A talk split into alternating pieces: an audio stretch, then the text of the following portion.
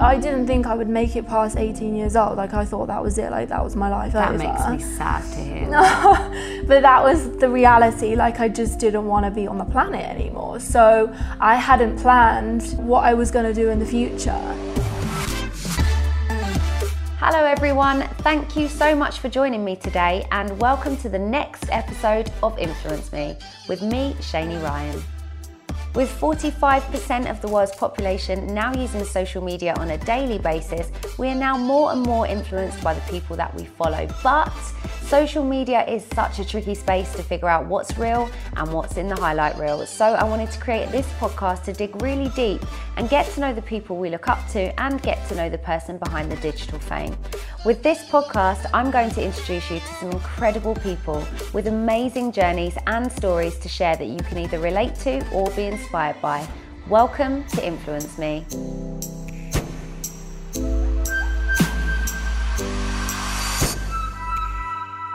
I first met Maddie Bruce, how most girls meet, in the ladies' bathroom. We instantly clicked and developed a kind of big sister, little sister relationship dynamic, yet we both had so much to learn from one another.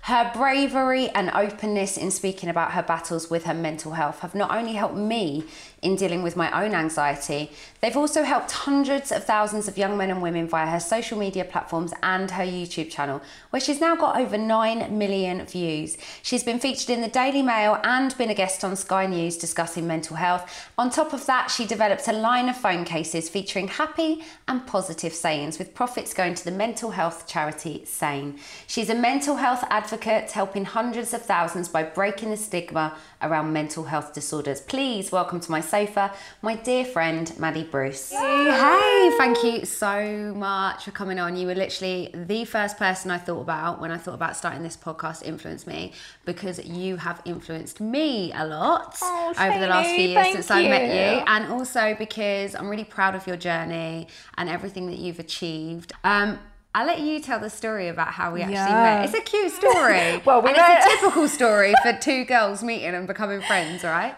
It was at an event, I think it was. Wasn't yeah, it? it was a, an event at the, the Ham Yard Hotel. Yeah, it was amazing Yeah. down by the swimming pool, and I can't even remember like how we even got to talking. I think you were doing some photos yeah, probably, and you were curious about you know what we were doing, and then we got chatting about you know what kind of the other person Yeah. did, and then I think we just like scheduled in a date to meet up because we kept in contact after that. Yeah, it was like you were saying, "Oh, I'm a YouTuber," and I didn't really know much else than that. Mm. Yeah. And you, I said, "Oh, I'm presenting," and you were like, "Oh, I'm so interested in presenting." I was Yeah, like, "I'm yeah. so interested in YouTube." I know. And then before you know it, it was just like all of a sudden we were like Yeah.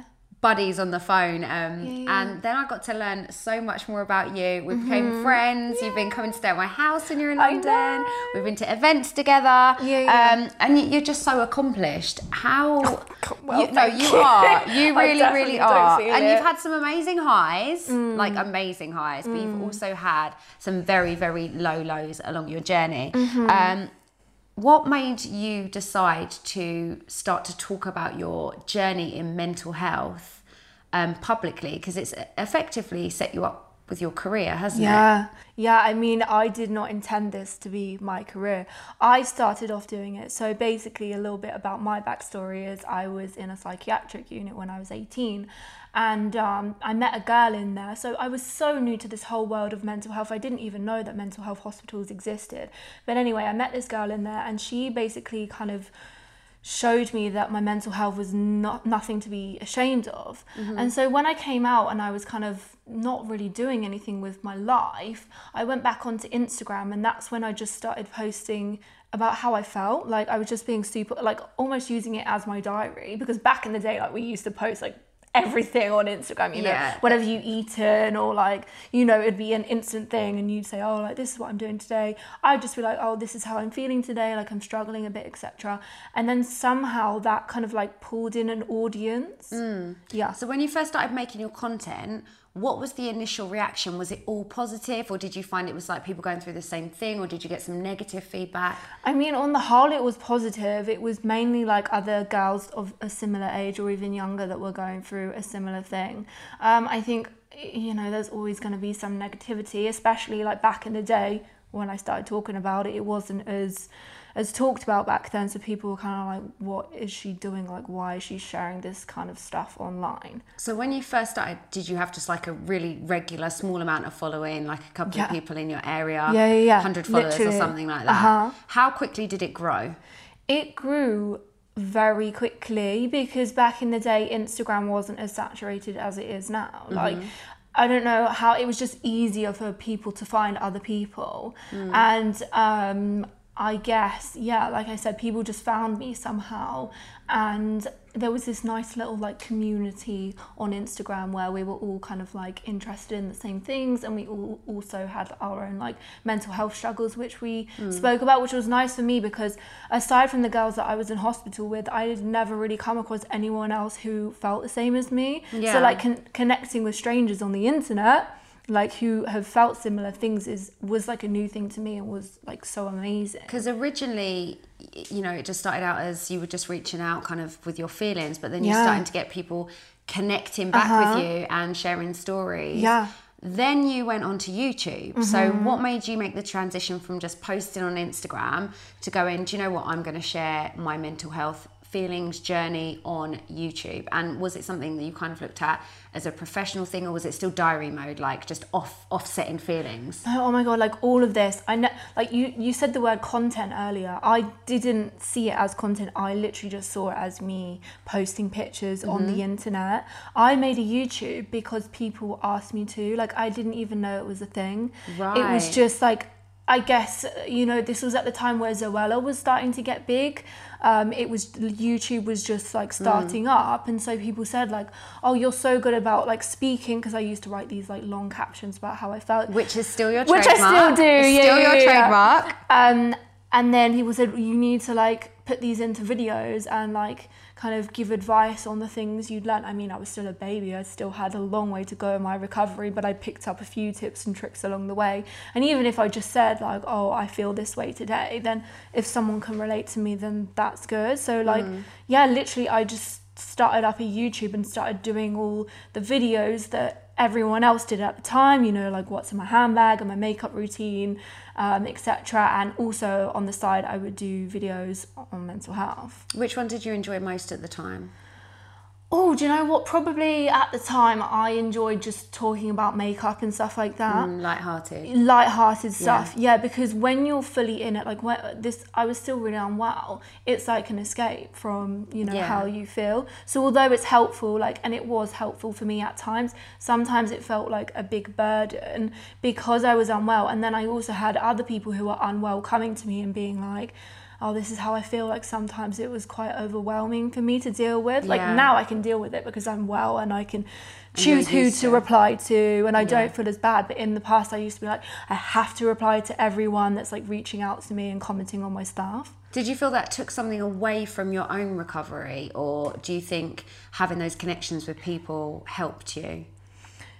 It helped yeah I don't think it's ever taken anything away from my recovery I think it's this whole thing of that helping other people helps you Yeah. and like I don't know whether that's a selfish thing or not but m- me making these videos it does make me feel good Yeah. because just knowing that I've helped like one person with just talking about how I feel is obviously a good thing Because you being on YouTube and you being on Instagram, having known you for a while now, it is your job and you Mm. Yeah. try really hard to make it just in that job territory. But obviously, it's your life is what's interesting Yeah. to people what you're getting up to, what you're buying, what you're doing, where you're moving.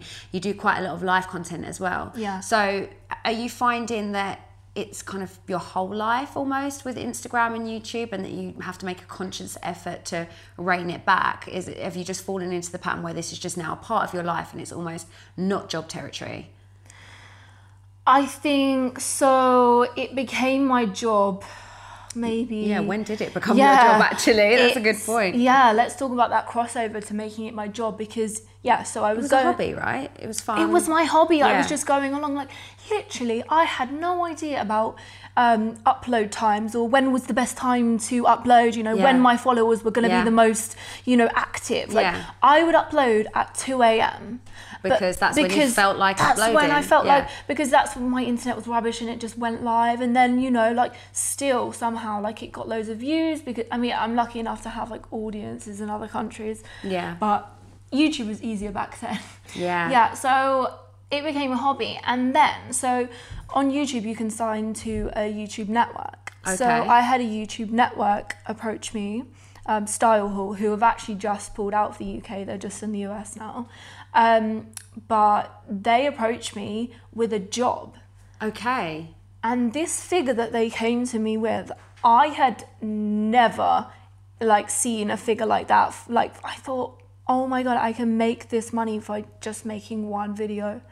Um, really? And I had, I mean, I had no one to advise me on whether that was like Yeah, you're doing good this amount. for free, like I would have done like I was doing it for free. I was giving brands so like so much Yeah, with your for free. makeup hauls yeah, and yeah, your yeah. shopping Because and- at the beginning, like people would promote, uh, people would approach me and be like, "Oh, let's we'll send you this," and I'd be like, "Oh my god, this is amazing!" sending me free Free stuff stuff. to do what I want to do anyway, which is make videos. Exactly. So then when I got this job, I was like, oh my goodness. And I worked so hard on it. And like, I didn't realize that I would have had to send it over for approval beforehand. Like, I didn't know how any of this process Yeah. worked. Um, so I did that. And then just from then, I just started getting more and more like work from YouTube through through this um, network, and then like other people would approach me, and I was handling it all by myself as like a 19 year old. This is like Quite a lot. quite a lot for me to do. Um, but anyway, I was like continuing. So after going into hospital, I then like rebuilt my life. YouTube was a massive part of that. Went back to college, finished my A levels, and then decided I wanted to go to uni. That didn't work out for me. And at the time, my YouTube was like taking off, and I had had a few jobs and stuff. So I decided to drop out of uni and do it full time as a job. Yeah. Um, You struggled a little bit with uni, didn't you? Yeah. So, just to touch on your mental health for anyone listening um, who is not quite sure about your journeys, you've battled quite a few kind of Mm. Yeah. different problems, haven't you? In the sense of anxiety, some Mm-hmm. depression, some self harm, Yeah. an eating disorder, which Yeah, we'll touch which- on a bit in a, in a bit, um, and also borderline personality disorder, which is also known as BPD. That's a lot to deal with Yeah. at a young age That's a nice a lot, handful. a lot it? to deal with. Uh-huh. What do you think? Like, where did you get the strength from to deal with all of that? And do you think anything that you were doing in terms of social media had anything to help you with that? Or? Oh, like definitely. I think I can't put it down to one thing. I think it was, you know, loads of different factors. My family was a huge factor. Like my mum, Hmm. she literally slept in my bed for like six months because Really? she was so scared of me. I mean, I w- when I was 18, 19, I was very, very suicidal and would end up in A&E a lot, like following attempts. And that's why I got put in hospital. Um, so my mum was so amazing and so supportive and would really help me like build my confidence when I got out of hospital and decided that I wanted to recover from this. But then when I started doing YouTube, like I said, and I found like-minded people, like that really helped to have those people there for me. And it also like having people say nice things about you is obviously gonna help you, gonna isn't lift it? you up, like yeah. compliments. Like Yeah. everyone wants to be complimented. Yeah. Um, and it's amazing to have people saying nice things about me online. But one thing I have had to learn is that you can't rely on those people to Yeah. lift you up. Like those people are not in charge of my recovery. I am. Mm. So it had to come from me. And I do think that having this whole YouTube thing not only gave me something to do, but sort of gave me something to look forward to in the future because for so Mm. long like I, I didn't think I would make it past 18 years old like I thought that was it like that was my life that over makes me sad to hear. that. but that was the reality like I just didn't want to be on the planet anymore so I hadn't planned you know what I was going to do in the future. And it took me a, a whole year of recovery to then decide that I was going to go back to um, college and finish my A levels. Um, when I had like my big breakdown as I call it I really had to like reevaluate about what I wanted to do with my life. And so yeah like YouTube it did like give me something to look forward to and Yeah. has helped me massively in my recovery but also you know medication and therapy have also played massive parts Yeah. yeah So with YouTube, obviously you were a creator, but Mm. at any point in your recovery, did YouTube work for you as an audience member? So did you rely on any other YouTubers in the mental health space, or did you watch anything that helped you or kind of aided your recovery? Because obviously we've spoken about you being Yeah. a content creator, Yeah, yeah, but as an audience member, did any any person or or do you know what it's weird now? because i don't actually watch that much youtube really? and i never have Okay. So I I did used to really enjoy like Zoella's videos back in the day because like they were just really light-hearted and like an, an escape. Okay. Um, and YouTube used to be like really sweet, like really nice um, place to be. Um, but I don't think in terms of actually watching, there weren't many mental health YouTubers. out Really? there, so do you honest, think yeah. you kind of like were one of the first people in the space that really kind of blew up and made a difference? I mean, a, a, just a normal person because obviously you have like loads of professionals and like therapists and psychologists etc that were on there giving their advice but like So you a, a young girl no like, actually was- living, Yeah. breathing, experiencing Yeah. Mm. that is it, it was quite new to the to the space. Did you have any problems with the content that you were putting out there from like the from YouTube and stuff like blocking videos or Mm. or doing doing anything to kind of hinder you getting that voice out there? yeah they still do it um, Really? yeah youtube demonetizes all of my mental health videos so you know i do a mental health monday, Monday, yeah. video and then i do a normal video on a thursday and every single one okay maybe not every single one but 99% of my videos get demonetized Do you know why? I have been back and forth to YouTube about it because you can dispute the claim and then they'll tell you like it's usually because I've mentioned the word depression or I've mentioned the word self-harm. They basically it's because advertisers do not want to be associated with that. Like they've just at this point like I, it wasn't as bad in the day like my my videos were still getting demonetized but they hide the videos they don't show them to people and yeah like you know mental health Even though what you're creating is positive and to help people, they Yeah. still try to hide the content from the audience. Mm-hmm. Yeah, I make zero money off of my um, mental health Mondays, but I love doing it, so that's why I do it. That's them. Yeah. I was going to say when Yeah. you create any video around mental health, um, what what is the intention? What's the motivation? Because obviously it's not money because you're still making mental health Mondays, even though you don't make any money off of them, Mm. And it's your job. So it's kind of like your pro bono videos, isn't it? Exactly, exactly. So what's the motivation there? It's people's responses. Yeah. Like I get so many people come to me and say like how much my videos have helped them. And that li- like that literally means the world to me. Like when people tell me like specifically, and also when they update me on like you know advice that I've given them, and they say like, oh, I've gone to the doctors, and like this is like my life is like going in this direction. And some people will come back and be like, oh, like we spoke in the past, and now I'm married with three kids. Like it's it's mad how like how much life can change, and I'm just like, wow, like I've played like a small part in their recovery, but like I've managed to help them in some way. So like, and, and it must have made a, a decent impact for somebody who's moved on that much Yeah. in their life to Yeah. then still go, do you know what? Let me like check back in with Maddie Yeah. and Mm-hmm. let her know that she's actually made an active difference in my, Yeah. my well-being, Yeah, basically. I know. That's It's really so nice. It's See, this really is why I say that when I watch the things that you put out there to the planet and to the creative YouTube space or social media, like I'm always really proud and really, um, thank ad- I, I've got a lot of admira- admiration for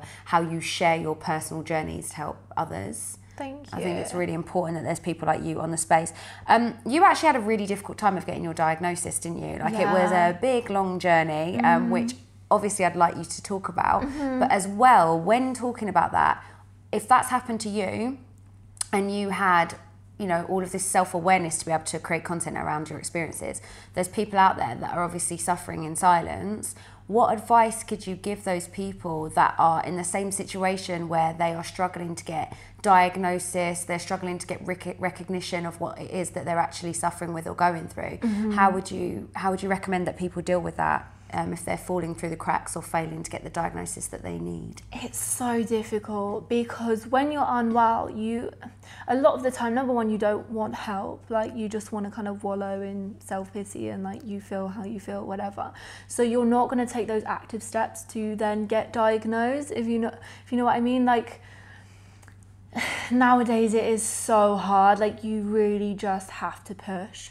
First step I always say to people is go to the doctor. Mm-hmm um, and they will refer you to someone more specialist to get a diagnosis.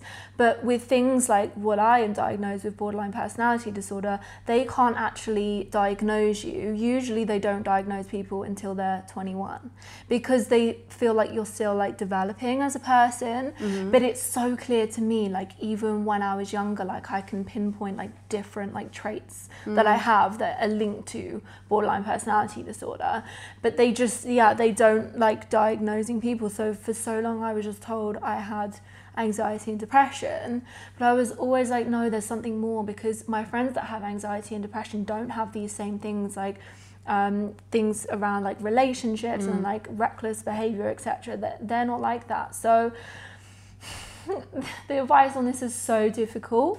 But what i would say is just keep pushing for a diagnosis like chase chase mm-hmm. like they will refer you to a service find out exactly how long the waiting list is going to be for that service and then when you get there you need to make sure that you're asking questions to get what you want to get out of the thing if you think that you have borderline personality disorder or any other um, mental illness write down your symptoms and present them. So say, you know, this is how I'm feeling.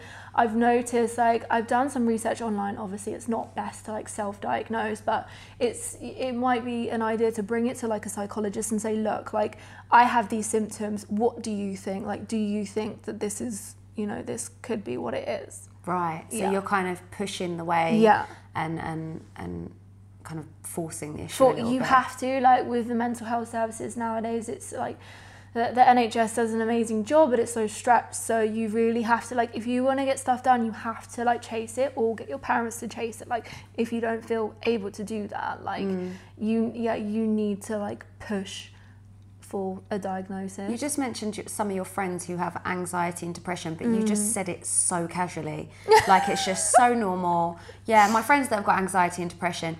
Is is it that bad that it's kind of most people do you think are suffering at the moment? Like in your circle, or is your circle just more based around people that are experiencing the same thing as you?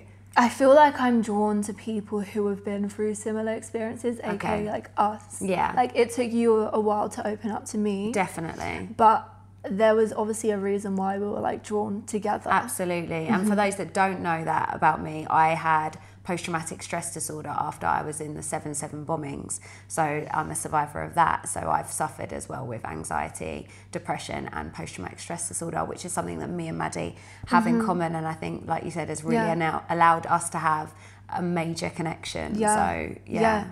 It's, you do definitely, I think, get drawn to people. You do. I met somebody really recently um, on holiday in Singapore, and he had been through um, a war situation and had mm-hmm. PTSD, and it kind of came to light very quickly during mm-hmm. the conversation that it kind of came out that we'd both um, experienced this. And it's not something I talk about all the time to anyone. Like a lot of mm-hmm. people could have known me 10 years and, mm-hmm. and be shocked and be like, I yeah. did not know that about you. Yeah. But there's definitely that thing that you're drawn to people that have 100%. had similar experiences. And I think it's a really good thing yeah. to, to connect with people that understand and talk. Like, then you realize you're not alone mm-hmm. and that things that you've experienced are just so normal if you've been through you know yeah. certain certain experiences that would bring you to those kind of outcomes in your in your in your mental health 100%, journey yeah um, do you think the label and the diagnosis of having BPD or for example somebody else saying you know anorexia mm. or whatever the mental health disorder may be do you think actually getting the diagnosis is really important or do you think people should maybe just trust their gut trust their instinct and follow their own lead in going, I think I might have, you know, X, Y, and Z, and take the steps for treatment in that area.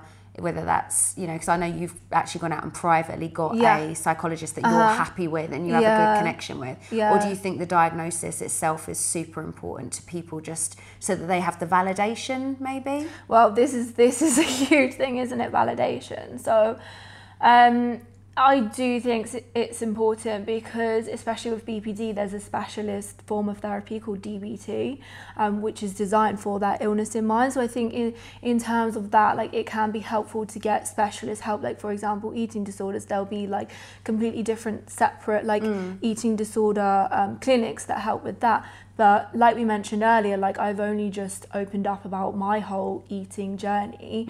I never got a diagnosis for that, so I uh, almost feel like it's not like a real thing because I never actually got a diagnosis. Whereas that's not the case.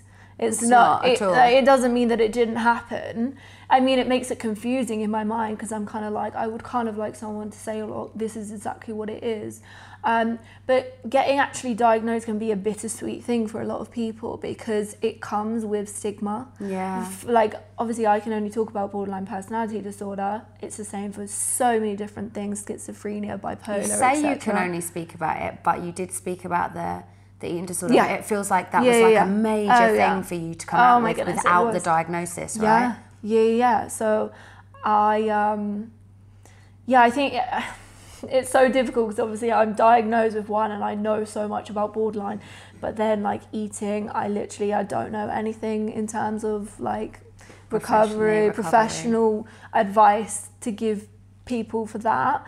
Um, I think a lot of the time people Google their diagnoses, which um, is not helpful Mm-hmm. because there's a lot of um, negative, Mm.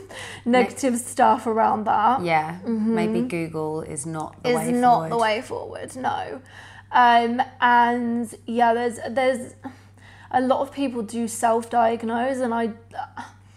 In a way, like it's not like I said earlier. If you do think that you've got something and you've seen all the symptoms and you think you might do, like go to a professional and get that proper diagnosis. Don't just go around telling people that that's what you've got. But equally, there are so many people who are so ill that walk around undiagnosed um, because they might be scared, they might be in denial. You know, it's such it's such a tricky topic. Yeah. Hey guys, just a quick break to tell you about our sponsors. I wanted to tell you about my favourite new app. It's called Kindred. In a nutshell, Kindred allows you to share the things that you love whilst also donating to the charity of your choice. Yes, it's literally as simple as that. You post your favourite new coat, trainers, lipstick, or any other product that you choose from the Kindred app. Then you make a genuine recommendation to your followers, and a percentage of every sale goes to your favourite charity. And if that wasn't good enough, a percentage of the sale also goes directly to you too. But if you're feeling super flush, you can always choose to give all of your commission away. You can download the app at www.kindred.co. That's www.kindred.co. Kindred. Share what you love. I think in terms of we're talking obviously the podcast is called Influence Me, Mm-hmm. and you're very influential in a positive way. Um, I was obviously researching some stuff that I maybe didn't know about you. I've watched Oh like a whole heap of your YouTube videos that I'd never Uh-huh. seen before, Mm-hmm. um, and learning a little bit more about you. But I noticed that when you were talking about your eating disorder recently on your most recent Mm. Yeah, YouTube yeah. video, if you haven't seen that yet, guys, please go and check it out because it's really interesting to watch you kind of go through that journey Yeah. of like oh, I'm going to admit that I think Yeah. Uh-huh. I have this, but there's no diagnosis, and it was almost like an imposter syndrome happening Yes, over exactly. over your diagnosis, Exactly. Mm-hmm. not being diagnosed but being self-diagnosed. Um, but you yourself had been influenced by the trend on social media of the Oh, yeah. Mm-hmm. thigh gap, and that then fed into you kind Yeah. of having an eating disorder, um, and then. Equally, though, now the trend has changed and social media is a more positive space Mm-hmm. Yeah. where the focus is health, Yeah. fitness, well-being, Yeah. yoga, veganism. Like everything is kind of going towards the more health mm-hmm. awareness and mental health awareness mm-hmm. and also well-being awareness space yeah. that has actually helped you yeah. recover from yeah. this thigh gap obsession that started your eating disorder in the first place so talk to me a little bit about how you've been influenced by social media so, in the negative and the positive state uh-huh so yeah, social media always, you know, there's the, the ideal body type all the time. And when I was really young, it's changed a bit, hasn't it? Oh yeah, it's like twitch skinny to like mm-hmm. boobs and bum. Kim I know, Kardashian. isn't that weird? I know, crazy. Yeah. People are buying bottoms now. you don't need to do that. I definitely do not no. need to buy a bottom. I have plenty that I can share for myself. Um, yeah, I think social media was a very negative space when I first joined it. I mean, body wise, like we weren't as health conscious, we were more focused on this whole thigh gap narrative. Um, and as a young girl, I was influenced by that. Obviously, it's not, I, I didn't see it online and thought, oh, like, I'm going to get an eating disorder because I want to look like that. But it feeds into you because you're just constantly like scrolling all day, every day. Like, that's, mm, you know. You just start to see this image of skinny is was. pretty, skinny yeah. is pretty. Mm. Exactly. And then I started to see that people were going to this thing called the gym and I'd never set foot in a gym before and I talked about this in the video. I went to the gym and I was still carrying on with very like unhealthy eating habits but I then like had this kind of shift in my mind.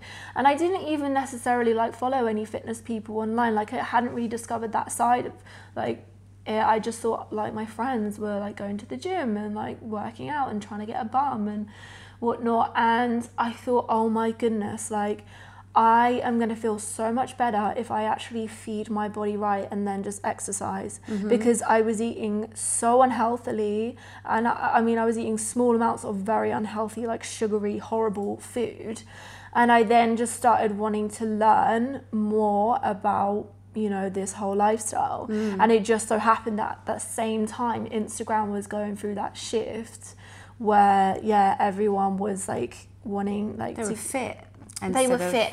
But equally, let me just point out that that can still be unhealthy. Yeah, the obsessive yeah. gym uh-huh. goers, you yes. know, replacing anorexia with over exercising, mm-hmm. for example. Mm-hmm. Yeah. Exactly. And I've had to be very careful. So recently I've unfollowed every single fitness account off of my Instagram okay. because I would watch their videos and not use them as like helpful workout guides. I would criticize myself for not looking how they do. Right. And that's just how I work. So I find it more helpful to, you know, I'll search for a guide if I need it. Yeah, but if not I want to do constantly. a work, but I won't have it on my feed. Right, because you don't want to be scrolling and seeing. Yeah. Do you think um, social media's got a lot to answer for when it comes to yeah body image oh definitely mm. like literally it, you know it is the ideal body type everyone is now trying to like tailor their body slash face tune themselves to look like yeah. a Kardashian. Yeah, it's literally yeah. like big boobs, small waist, big bum. But you've literally got that naturally, so everyone's basically trying to look like you. no, not at all. I'm definitely guilty of a little face tune here and there. Definitely, a bit of skin smoothing. Yeah, it's not good. You shouldn't do it. I think it's, uh, it's something I'm gonna definitely consciously try and step away from. I think it's hard when you see imperfection on social media mm-hmm. every day. Mm-hmm. You don't then want to go and put out an image of yourself where no. you're like, oh, check out my cellulite. It looks so beautiful in this photo. You're like, oh, I could just really quickly get rid of that. But it's not a good. It's not but a good normal. habit. Cellulite is normal. It's people. totally normal. you're totally right. I'm gonna I'm gonna work on that one, Maddie, for sure. Um, so you eventually got your diagnosis mm. of BPD. What is it exactly? Um, oh God! And yeah, what is yeah. it exactly? Please um, educate me and our lovely listeners today. On my NHS like therapy, I had a support worker person that came to my house every day um, and she kind of mentioned like, oh, you're displaying some of these symptoms she wasn't qualified to. But then I ended up, yeah, going to private therapy. And after like a few sessions with this guy, he was like, have you ever been told that you've been diagnosed with anything other than anxiety and depression? And I was like, well, yeah, like I've had this mentioned to me before, but I've no idea what borderline personality disorder is. Mm-hmm. And he was like, this is what it is. Like, this is what you've got. So what is it? So I mean, I'm not even sure that I can give a proper description of it. But essentially, what it comes down to is there's nothing wrong with my personality. I don't know. It's quite. I mean, they have changed the the actual name of it. I don't know if this is um, any better. Emotionally unstable, emotionally unstable personality disorder. Okay. Basically, yeah, it, it's that my emotions can they change a lot. So, you know, with bipolar, people are probably um, more aware of that, where people have the mood swings. People with bipolar can have um, long periods where they're really, really down, and then they'll have manic periods. But um, borderline personality disorder is that, but condensed down. Okay. So that can happen to you in a day, in a few hours. can go so your moods, yeah, your mood swings are like, you know, Very rapid. it's like a roller coaster. It's just all over the place. And so people with BPD are not able to regulate their emotions very well. And so that leads to lots of unhelpful behaviors like self harm, suicide attempts. Um, a lot of people um, do, you know, reckless behavior. A lot of people are like addicted to gambling, online shopping, etc. Um, going around and sleeping with loads of people. And also, there's another element to it in that um, relationships are very difficult. Like, um, yeah, um, you know, with a partner or with friends or whatever, because you also have a very unstable image, like sense of self. So um, you're constantly like reaching out to other people to like validate you. which is what you were saying about the Which- comments yeah. on social media. Oh yeah, So the most recent stat is that around 5% of the UK Mm. are walking around with undiagnosed BPD. Mm. Yeah. So is that the motivation behind you trying to really break down the stigma around BPD? Because Mm-hmm. according to these stats, it's you know you're not far from somebody that would have uh, yeah. be suffering suffering themselves and mean- probably just undiagnosed or unaware. Yeah, Completely unaware. So many, I think with borderline, so many people are living like so unaware because it just you just become used to it, like Just having a hard time and not knowing your behaviors. actually- You just you you yeah you've just grown up. You've learned to think like that. Like usually people with BPD have gone through like a trauma, you know, early on in life, so Mm-hmm. that's triggered it off. Um, I want to make videos about BPD because when you Google it, there's so much negativity and such a huge negative stigma around it. I want people to see my videos on it come up when they Google it and see that I'm talking about it in a positive light. Now, BPD is not something you can ever fully recover from mm-hmm. because it's like it's your it's a personality trait, so it's kind of like it's it's there, but you can you can be almost to a level of recovery where it doesn't even bother you in the slightest. Like it kind of just lies like dormant in the back of your mind. Is that where you're at now? Yeah, that's where I'm at now. Like, I I mean, it has flare-ups like any illness. Yeah. Um, but a lot of people, you know, they can have chronic illnesses that flare up now and then.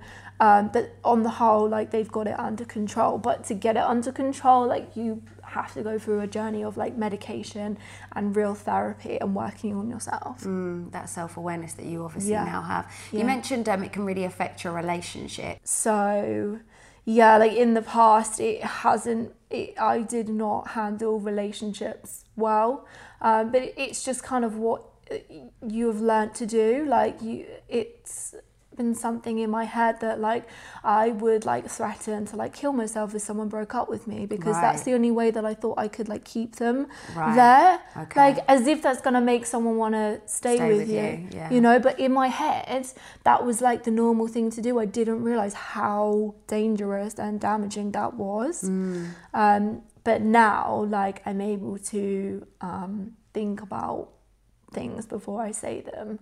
A So, for more. people that are listening who are not in a relationship or maybe Mm. scared to get into a relationship because they don't know how to broach the subject Yeah. of their mental health, whatever the disorder may be, Mm-hmm. can you give some kind of real takeaway practical tips on how you would handle that situation? Because the world of dating now is crazy different. know, I know, When I got so into my relationship 10 years ago, it was just like normal. You meet someone, you go on Yeah. Mm-hmm. a date, and you decide if you like each other. Yeah. Now there's online dating and all that kind of thing. Yeah. And I guess people are meeting each other slightly differently. Mm-hmm. And also, I feel like people treat dating uh, people quite disposable, aren't they? It's literally like I think swipe left, swipe right is the Yeah. term.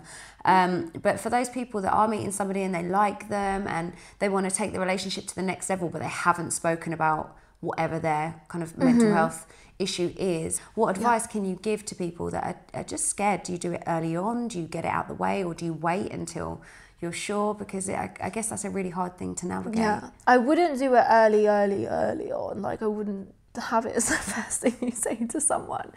Um, I think with me though, it's hard because if I was to go on a date with someone now, they could literally just like Google me and find out my whole life story. They can be like, literally "Oh, don't even need to go on the date with you. They No, just.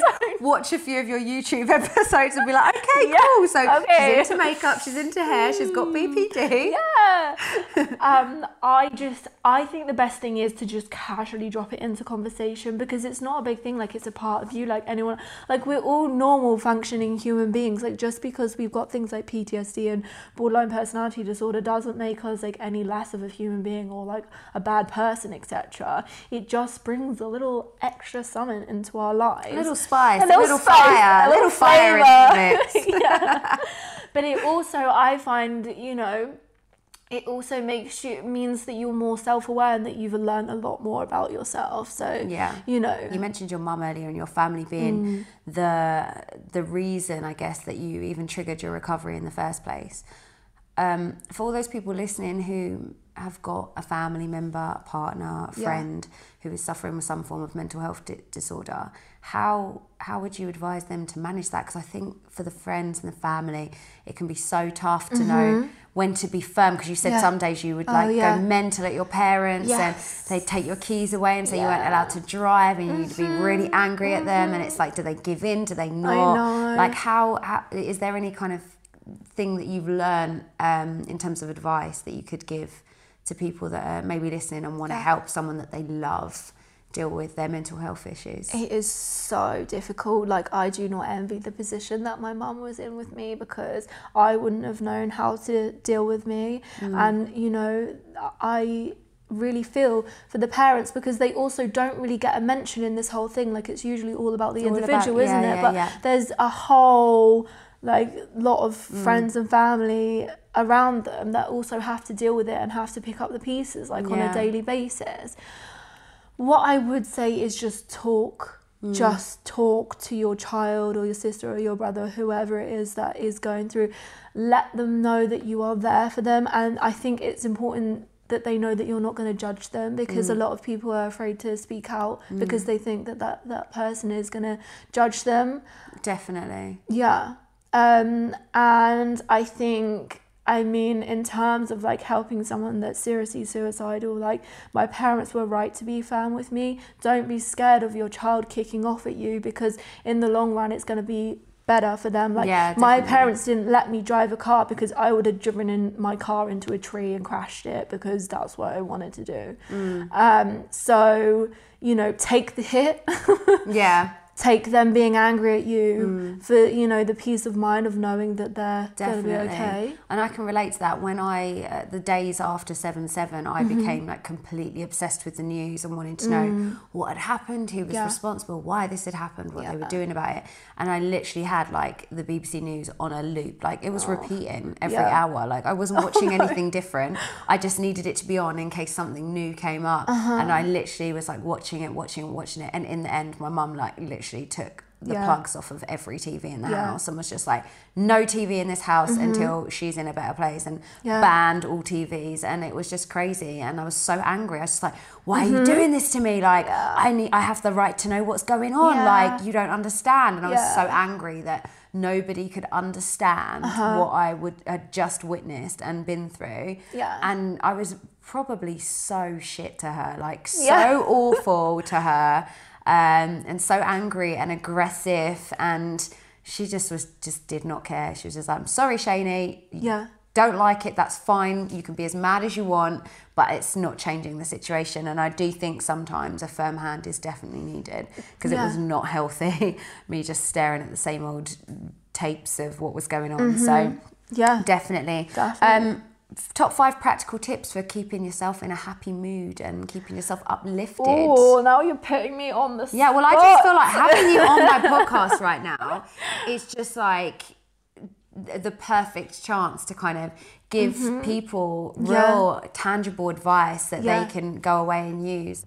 Number one, talk to people, whether that's a therapist, whether that's a friend, a family member. It's like I kept my feelings bottled up for so long and then they boiled over, had a massive breakdown. It's not good.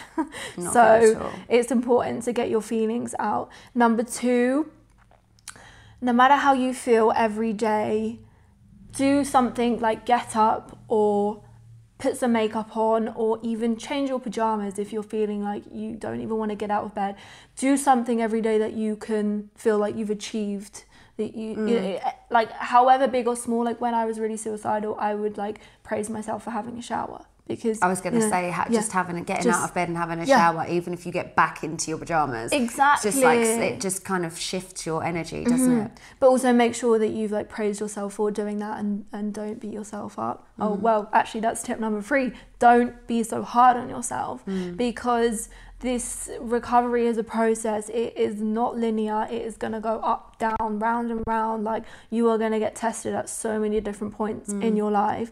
You're going to have so many highs and lows. So just be gentle on yourself because all you can do is do your best in that mm. exact moment with the knowledge that you have at that moment. Mm. Yeah, Yeah. definitely. And to add to that, loneliness is a big problem Ooh, with mental yeah.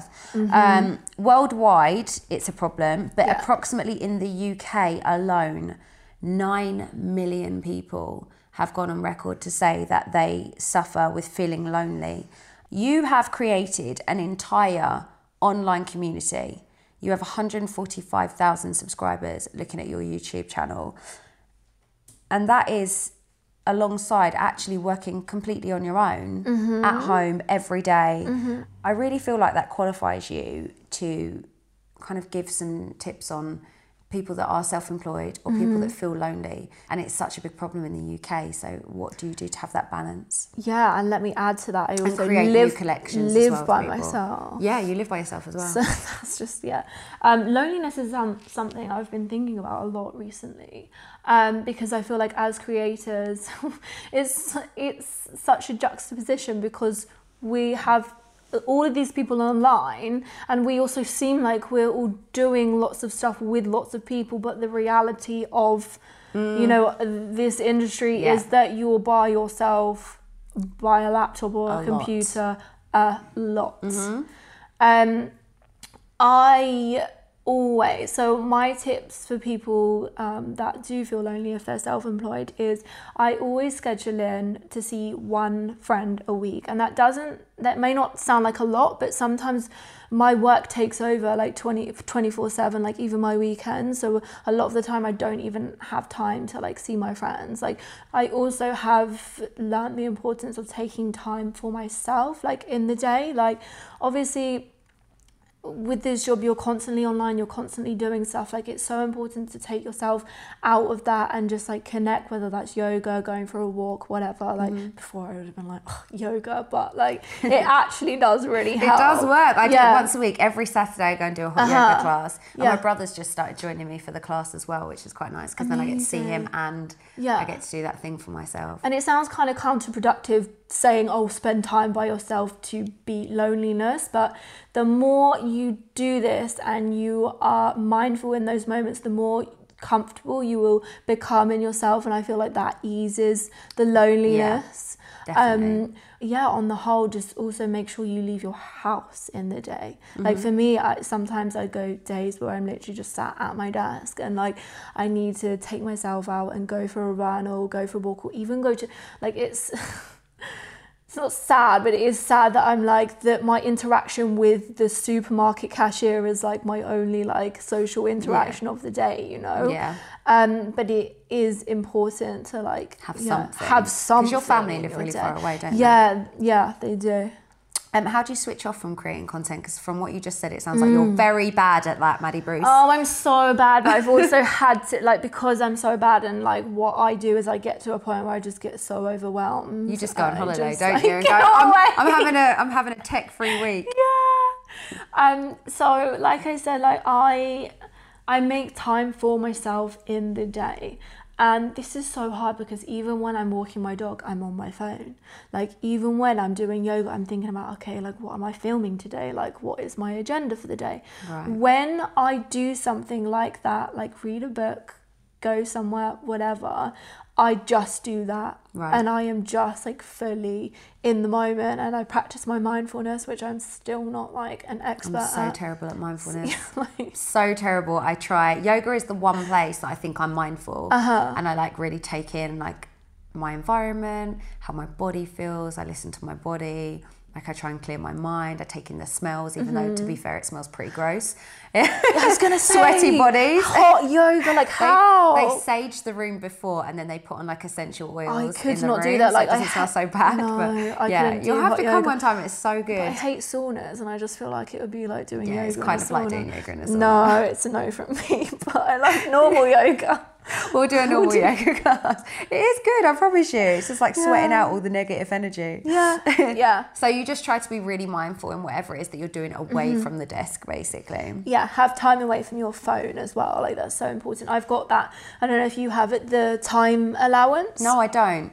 I've got like a time allowance that gives me an alert if I've like spent like so I've got it at three hours on my phone Right. and it comes up when I've spent that three hours. So Right. like and I will also like physically leave my phone in the other room if I need to get something done so I'm not like constantly picking it up. Yeah, because it's a habit thing, right? Oh, it's a habit, yeah, and then just scroll like through Instagram. It's not even like Yeah, you get a notification come up, you pick up Yeah, the phone, and then you're just there for like ten minutes, going, "Where did? Why? Why? What am I? What? what am I looking at? Why am I doing this? Oh, hold on, I'm supposed to be doing that. Yeah. Let me get rid of my phone. I do that all the time." Brucey bonus. What is your future looking like? And I want to talk about future specifically with you because Mm, you didn't feel like you had one, Yeah. and that you wasn't going to be here at I this know. point. The fact that you are, and that you're so well. What's the future looking like for you? What you got planned over the next five years? Would you Do you say? know what? Like old me would be like, oh my goodness! Like I never even thought That that question would be overwhelming, wouldn't. wouldn't it? Yeah.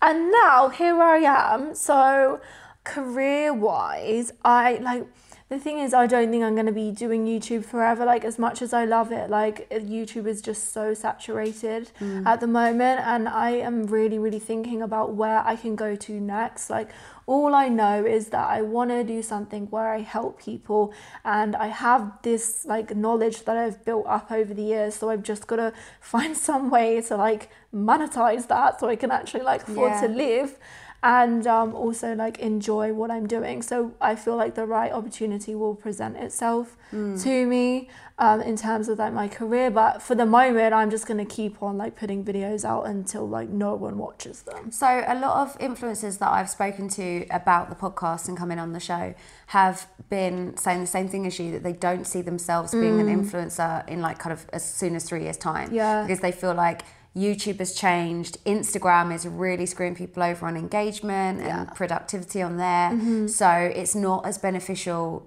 You know, uh, in terms of satisfaction, but also Yeah. financially. So I feel like you're not the only person that's looking towards kind of what's next after social media. Mm-hmm. Yeah. Um, are you noticing that as well with other influencers Definitely. Yeah, definitely. I feel like everyone feels like the same. And it's not to say that we're not going to be influencers because you can be an influencer in like whatever you do in life, right? Yeah. Like I feel like influencers are still going to be influencers but like not not necessarily on social media like Yeah. there may be a whole new platform or like whatever like some people may go and like just give talks around the world on like Mm. yeah. Mm. all sorts of topics like who knows.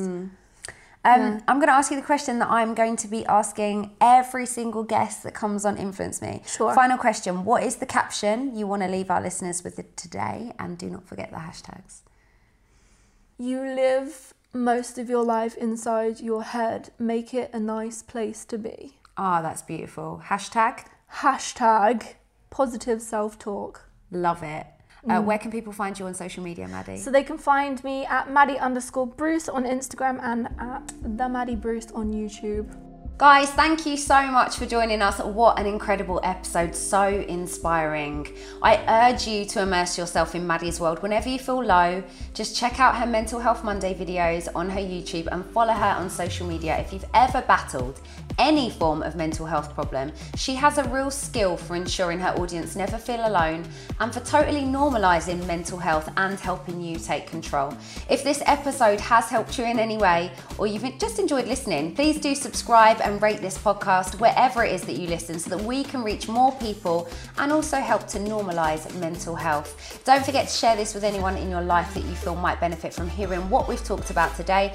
And if you share it on social media, I will be sure to give you a repost. Just give me a follow at Shani underscore Ryan. I just wanted to say a mega thank you to our sponsors today, Kindred. Share what you love. Influence Me was written and presented by me, Shani Ryan, and produced and edited by Dawn Kelly for Birdline Media. Follow them at Birdline Media and follow me on Instagram at Shani underscore Ryan. Our theme music is by Jaylee Music, and if you like today's show, be sure to rate us wherever you listen to your favourite podcasts. Thanks for listening, and see you in two weeks when you can catch my next special guest.